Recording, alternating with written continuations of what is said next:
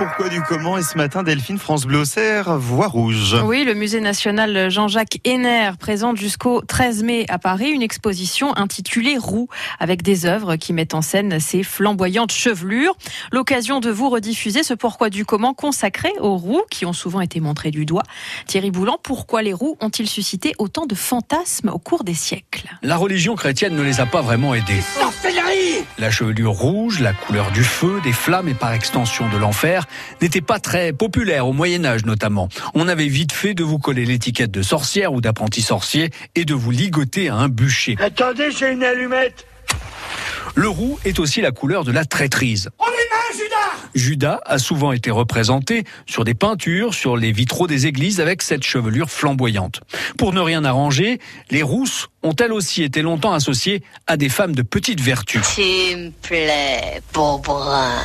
Saint-Louis n'y est pas pour rien puisqu'au milieu du XIIIe siècle, il exige que les prostituées se teignent en rousse pour les différencier des femmes vertueuses.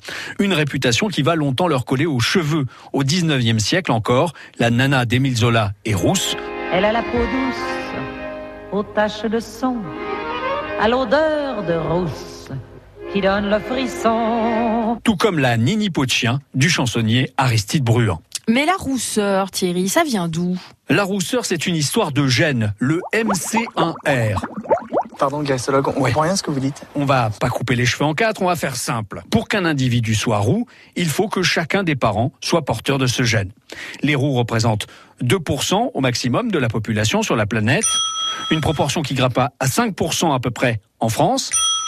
10% chez les Irlandais et 15% chez les Écossais. Les roux sont-ils toujours autant stigmatisés aujourd'hui? Les préjugés ont la vie dure et le roussisme existe toujours, comme dans cette vidéo de la rousse Sandy Lobby. Non, franchement, je suis agréablement surpris parce que j'avais une voisine rousse qui sentait hyper fort et toi, franchement, c'est cool. Mais les roux s'organisent pour affirmer leur droit à cette légère différence. Ils ont des festivals aux Pays-Bas, au Canada, en Bretagne, des blogs qui leur sont consacrés, une journée mondiale le 12 janvier, embrasser un roux. Bah ouais, pourquoi pas. Et des stars, des vedettes imaginaires comme Spirou ou Obélix. Qui est gros Et des célébrités en chair et en os, les chanteurs Ed Sheeran, Mylène Farmer, les actrices Isabelle Huppert, Audrey Fleurot, pour ne citer qu'elles. Et sinon, dans Lyon, le roux le plus célèbre, c'est Guiraud. Vous, en ce moment, c'est pas terrible. Et j'avais la même avec euh, Larousse à Toussy. C'est nul Non plus. Zéro Ok, je sors. C'est ça. Allez, au revoir. Si vous voulez quand même vous infliger une rediffusion, vous pouvez l'écouter sur le site internet. Mais enfin, n'écoutez pas la fin parce que l'humour, c'est pas vraiment.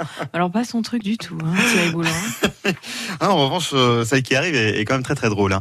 C'est Capucine Frey que nous retrouverons dans quelques instants pour euh, On n'arrête pas le progrès. France Bleu